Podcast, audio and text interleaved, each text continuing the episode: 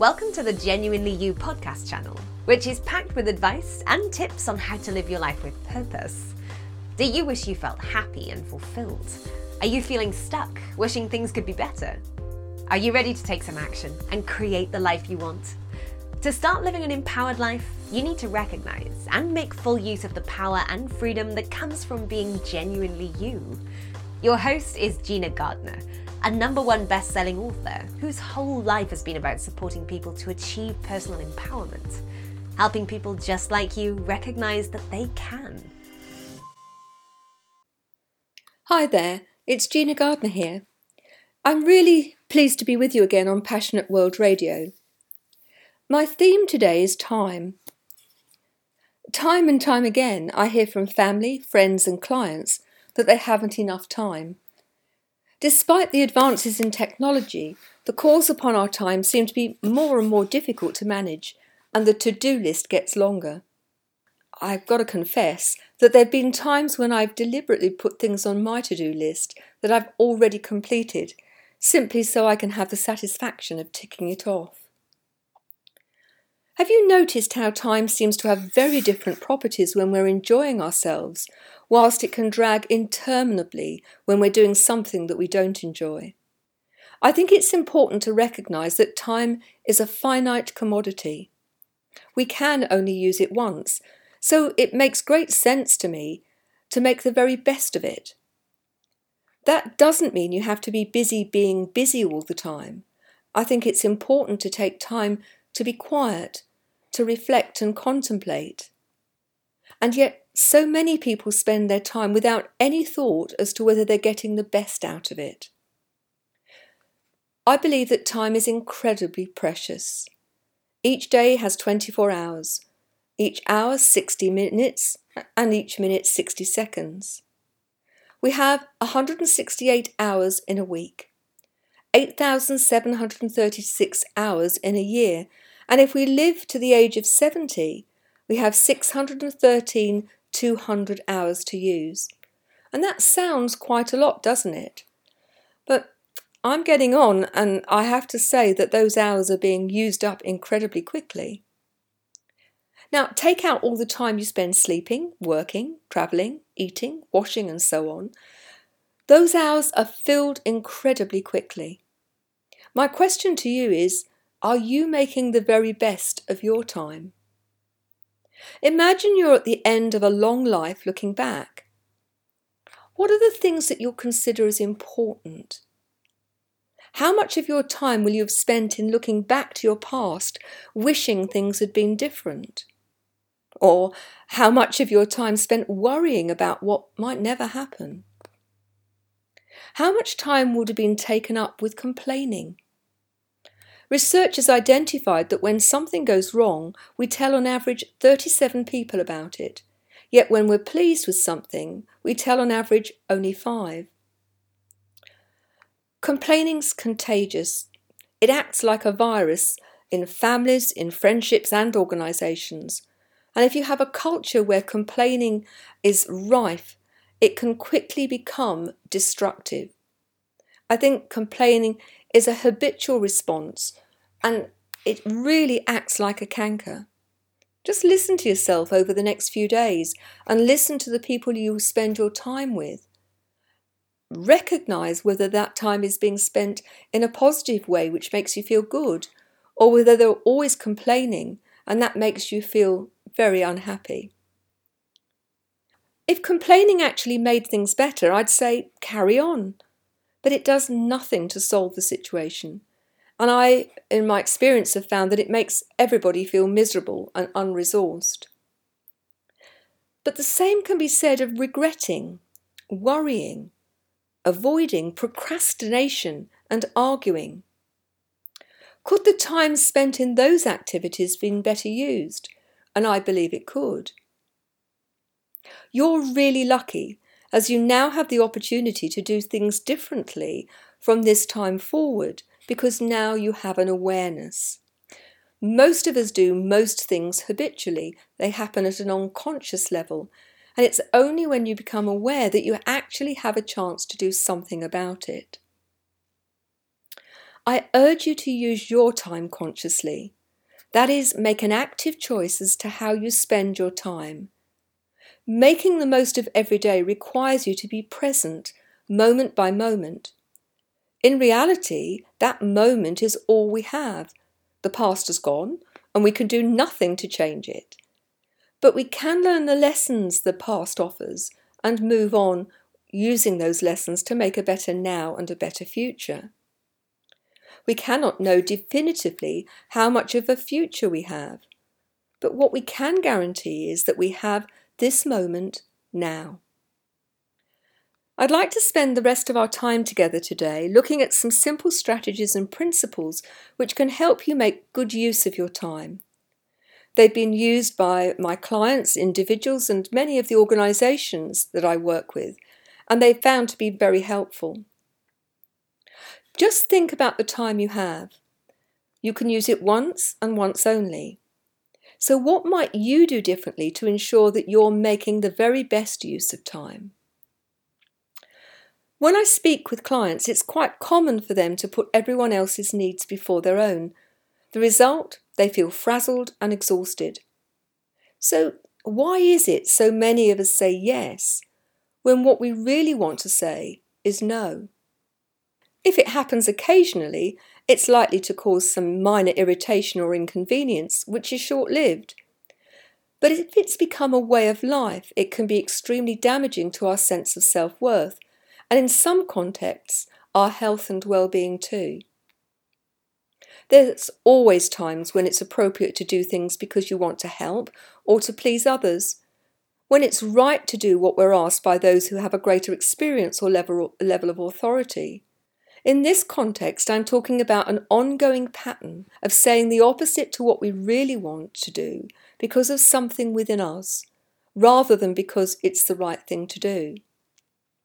There are so many reasons why we say yes, even though it's the opposite of what we really want.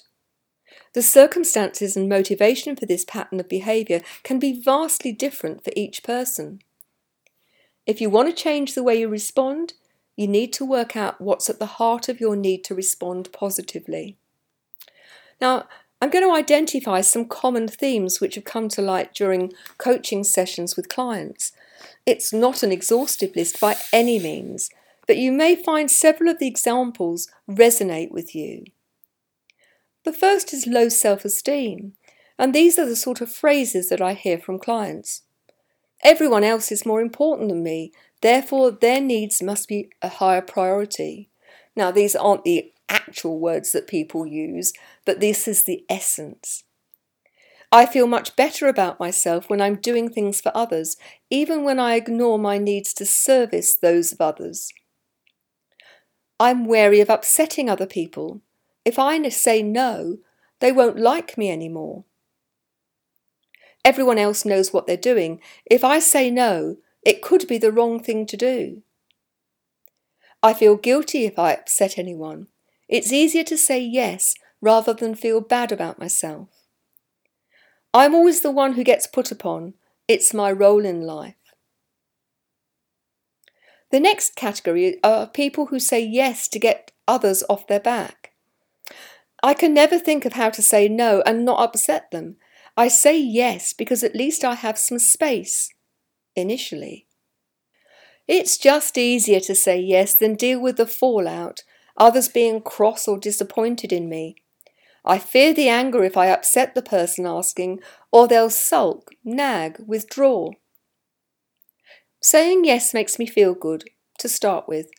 Then I get overwhelmed by how much I have to do because I've taken on too much. What about if the person who asks has high status? I wouldn't dream of saying no to my parents or boss. Whatever they say goes. If I say no, I'll get passed over for promotion. So what's the solution? If your sense of self-worth could do with an overhaul, there's lots to help in my book, Thriving Not Surviving, The Five Secret Pathways to Happiness, Success and Fulfillment, or choose to work with a coach. There is no single solution, but some of the following suggestions might be helpful. Thinking about life in terms of what's fair and equitable might help. Think of an old pair, a pair of old-fashioned scales, the sort with a weigh pan on each side. The fair thing is to treat yourself no better or worse than you treat others. Consider each time someone asks you to do something.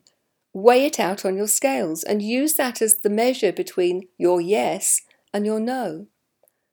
On balance, is it fair and right for you to be asked to do it? If it is, go ahead. If you feel that the balance is tipped against you, then it's probably time to consider whether you should be saying no, unless there are other factors at work, and of course there may be. Do you measure your own performance by the same criteria as you measure others? And if not, ask yourself why not. How do you feel when somebody says no to you? Does it depend on why and how it's done? Or do you stop liking someone simply because they say no? What do you believe about yourself which makes it right to give yourself a harder time than you do other people? So how can you say no gracefully without upsetting the other person? Remember that the tone of your voice and the body language you use will have enormous impact on the way the other person interprets your motives. If you have trouble saying no in the first place, rehearsing different ways to say no which are both friendly and appropriate can help you avoid being caught on the hop. And lots of clients have said it's the fact they don't know quite how to respond to it that has meant that they've said yes. Remember, you don't need to go into great, great screeds of reasons. Keep it simple and avoid lying, as you're likely to be found out, which will then cause bad feeling. So, as I do with my clients, I'm going to give you some possible examples. So, think about your personal life. I'd love to see you, but I'm afraid I can't do it tomorrow. How about next week? I'm really sorry I can't help on this occasion, but if you gave me more notice, I might be able to help next time. Under other circumstances, I'd love to help, but I'm really sorry I can't help you at the moment. I'm stumped. Normally, no problem, but I'm snowed under at the moment, so I'll have to say no. I'm really sorry. What if the person's got high status? You might say something like, I respect, or I love you very much, and the last thing I want to do is upset or disappoint you or let you down. But saying yes would mean I wouldn't have time to do things properly. I'd be doing something I felt was wrong. I'd be doing something I didn't think was right. Can I suggest whatever as an alternative approach? Or how can we come up with something which works for both of us? Now, it can get even trickier in the work situation. So how about, thanks for thinking of me. I'd love to help, but I need to focus on meeting my deadlines. Happy to help if those could be pushed back. I'd really like to help, but if I were to do that, which of my other priorities would you like me to put on hold? Now, watch your voice in these, because otherwise it can come across as being argumentative. I can see how important it is, but I simply have no space in the diary to give it the time and attention it deserves. I'd hate to let you down or do a poor job, so perhaps it's time to, to find someone else. Look at my diary. I haven't got a window of opportunity until given the date. Now, I don't think that's going to fit in with your time scale. It will probably be better to ask someone else. Lots of people find that they are expected to give an answer immediately, so a response like, look, I can't give you an answer at the moment. I need to look at what you require before committing, as I hate doing a bad job and I wouldn't want to let you down, but I need to see that in the context of my workload at the moment. Or, I've looked at the project really carefully, and I simply can't see how I can get everything done in the time available. Some people who actually see lots of clients and have all sorts of appointments find that they overbook. If you find it difficult to say no to clients who want an appointment, and you find yourself creating a longer and longer working day, you might find it useful to block out time with appointments to yourself. One client I have, who is self-employed, found it difficult to say no to her clients, but the result was that she was working a sixteen or seventeen hour day. She was exhausted and her health was suffering. She found just saying no difficult. Her solution was to create a few mythical clients, and she went through her diary booking appointments with them, and after time she then was able to say, "Look at my diary, if you can find a space you can book it in." But she'd protected her time with her appointments with mythical clients. The second really big thing is to delegate effectively when that's appropriate.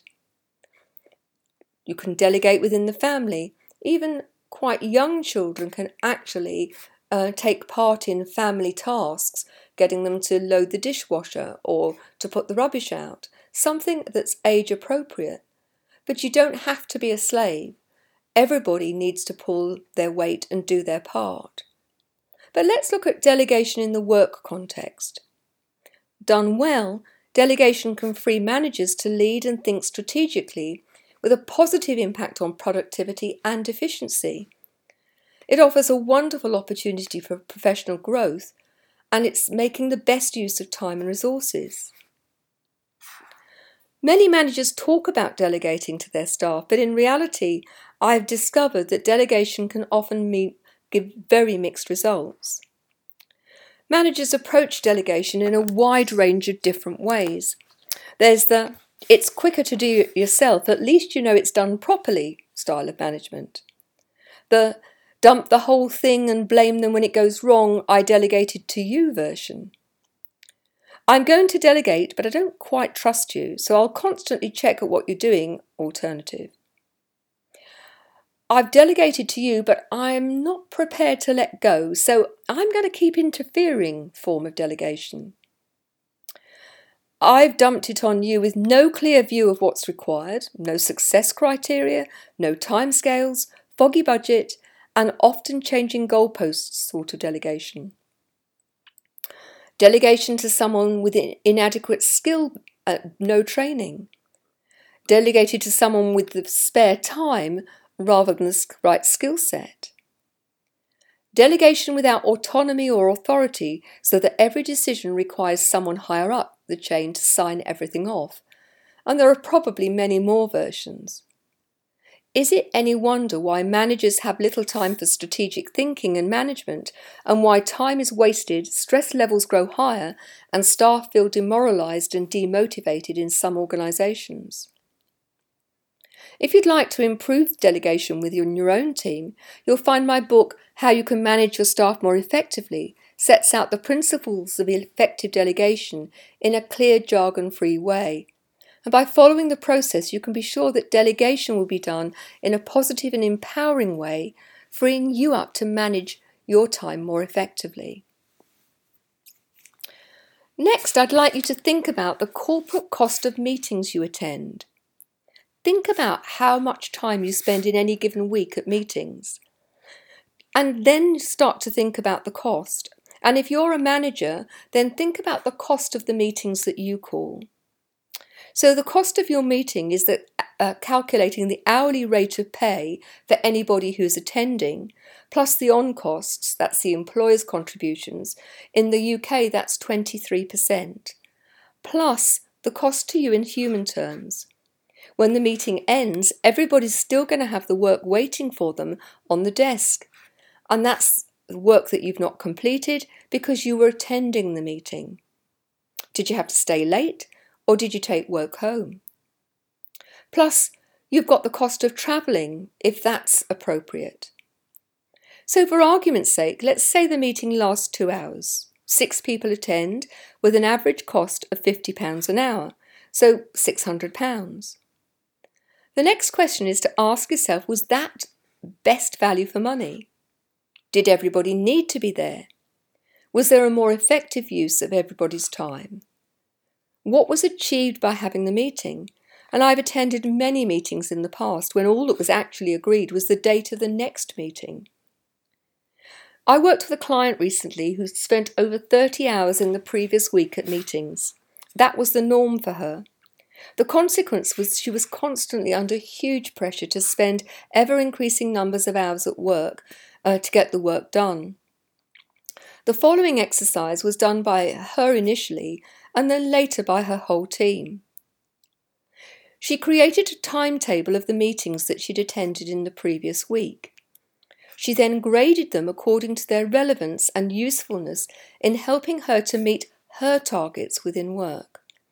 Five, completely useful and relevant. One, no use whatsoever. The picture varied from pers- uh, person to person within her team, but the major proportion of hers and her team's were graded at three or below, and many were at one or two. When they got together as a team, they discussed what was the purpose of the meetings and was that clear before the outset? What was the most effective way of handling other people's expectations around their attendance, particularly when this was outside the team? How could information be shared in the most effective way?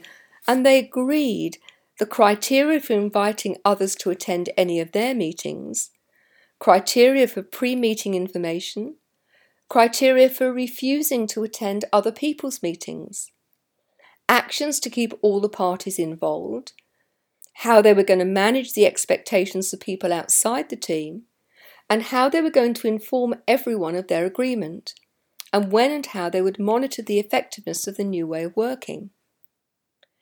The outcome created a huge change in the way meetings were arranged within the team, and over a short period of time, how meetings were arranged within the organisation as a whole.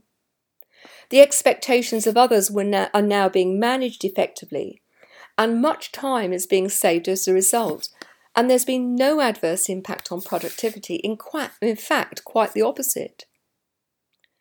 Think about your personal circumstances at work. What, if anything, is the relevance of this to you? Who do you need to talk to in order to influence those who make the decisions? Do you manage others? What's the impact of the meetings on your team and their workload? Are there ways of using technology creatively to save time travelling to and from meetings or to share information? I'd like now to talk to you about use of your energy, because that's another finite resource. And if you're going to make the very best use of your time, you need to be firing on all cylinders. And to do that, it's really important that you make the most of your energy. When are you feeling that you're most alive, raring to go, full of passion and energy? What are you doing? When you feel out tired and out of sorts, pulled down and exhausted, what's at the bottom of your lack of energy?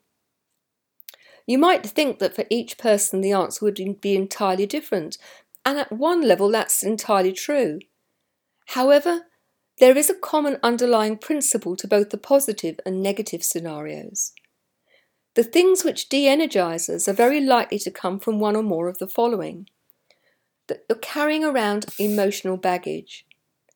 When we fail to deal with negative issues which leave a residue of negative emotions such as anger, fear, hate, loneliness, frustration, disappointment, jealousy or bitterness, those emotions take energy and they take the time of your brain going over and over and over them. If we try to suppress these emotions rather than deal with the underlying causes, it takes enormous energy to keep them locked away. My metaphor for this is the dragon in the box. Once the lid comes off, it can feel as though it will be impossible to put the lid back on again. Some clients will say, I can't afford to cry or stop because if I do, I won't be able to get going again or won't be able to start, stop crying again. If I admit to being angry, it'll be real and I won't be able to control it anymore. The paradox, it takes far more energy and time to avoid dealing with these negative emotions than it does to tackle the underlying problem itself. If you're finding it difficult to let go, there are a number of techniques which can help enormously. So if you want to know more, please contact me through the website or through the radio station, um, because you really deserve to have a, a life where you are emotionally free. Another thing that takes your time and energy are incompletions, because those often lead to procrastination or feeling stuck. By that, I mean all those things that we know we should have done or should be doing, but haven't. It could be as simple as tackling the ironing, making a phone call to someone, or as complicated as complete overwhelm because we're drowning under acres of work and we simply can't work out where to start. The brain constantly sends us little reminders that we still haven't completed things, jogging our consciences and making us feel bad about ourselves. The solution is to create a to-do list which is constructed in such a way as to make each small task achievable. Celebrate that achievement. Prioritise the things on your action list, but be realistic. If you can't do it now, then put a date in the diary to do it and stick to your promise to do it. It will enable you to get things done far more effectively. Hand in hand with incompletion goes the human condition that so many of us suffer from, and that is the all or nothing syndrome. By that, if I mean if we can't do it all and do it all within a time that we have decided is the right time, then we do nothing. So, somebody wants to get fit. They set themselves a target of exercising six days a week for fifty minutes each day. Day one arrives, gets caught up at work. So can't fit in the fifty minutes. So thinks, no time, I'll do it tomorrow. Tomorrow comes, the train's late, so they miss the session again. They then think to themselves, no point in doing anything this week, I can't get my six sessions in, so I'll start again on Monday.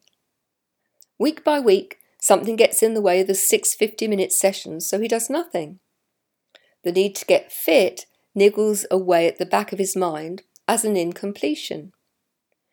One strategy is to create a target where it's impossible to fail. ten minutes exercise once a week to start with. Completing the task gives a sense of completion, which is in itself energizing. The likelihood is that once the exercise session is actually started, it will end up being longer than ten minutes.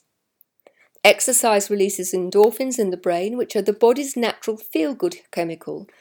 If you feel good after doing exercise, then you're far more likely to repeat the process. I think, moving on, that one of the problems that so many people suffer with is insomnia. Not being able to sleep well is a really common problem, and for some, it's an odd night here and there, which can be irritating, but it's only transitory. For others, it's completely debilitating because night after night sleep eludes them. Long-term insomnia has a, an incredibly negative impact on health and longevity, and it has a huge impact on your energy levels and sense of well-being. That in turn affects your time because it takes longer to do everything. The solution to the problem may be different for each person and will require some experimentation. But in the first instance, it's sensible to try to, to identify the root cause, although that's not always obvious. You may need the help of your doctor to eliminate physical causes like sleep apnea. Dealing with negative emotions is a good place to start if there's no obvious physical cause. Remember that you are what you eat. If you want lots of energy, then you need to eat well. You need a balanced diet and you need to look after yourself. Creating positive energy and in doing that, making the best use of your time comes from other things too. Doing something that you're really passionate about. When we're engaged in doing something we love, it creates a sense of enthusiasm and energy. When was the last time you did something you were passionate about? What was it? What is it that makes it so special? When and how can you create more opportunities to do the same? Making a difference to other people, making a difference to the environment, to the world, can make a, a really big difference. Try making random acts of kindness to strangers every day. Expect nothing in return. It doesn't matter how big or small, letting a car out of a side street, carrying somebody's bag or giving your time and energy. Just monitor how it makes you feel. Go out of your way to make somebody smile. Try talking to somebody in the lift rather than staring into space. Say hello to a stranger in the street. Each small but positive action can add to your pot of personal energy, and actually having more energy means that you'll make more of your time. Laughter's a wonderful tonic, When we laugh, we breathe deeply, oxygenating the brain and releasing endorphins, and the result is hugely increased energy levels. So, when was the last time that you had lots of fun? Plan to do something different. Create an opportunity to laugh and have fun. Make the most of your time. Looking back at the end of your life, nobody, I think, is going to want their epitaph to be, "I wish I did more work." But maybe your epitaph would be, "This is somebody who lived life to the full, who actually made a difference, who was happy, and who added to their own lives and to the lives of others." Please contact me through the um, my website, genuinely dash you dot com, or through the radio. I'd love to know how you're getting on, and if you've got any questions or themes that you'd like to be dealt with, then please let me know. Have a good week, and I'll speak to you soon. You've just been listening to another great Genuinely You podcast. We hope you enjoyed it. Genuinely You is a culmination of Gina's work, spanning over thirty years, of helping people learn what makes them feel happy and truly fulfilled, and how to achieve it. Please visit genuinely dash you dot com today to find out more.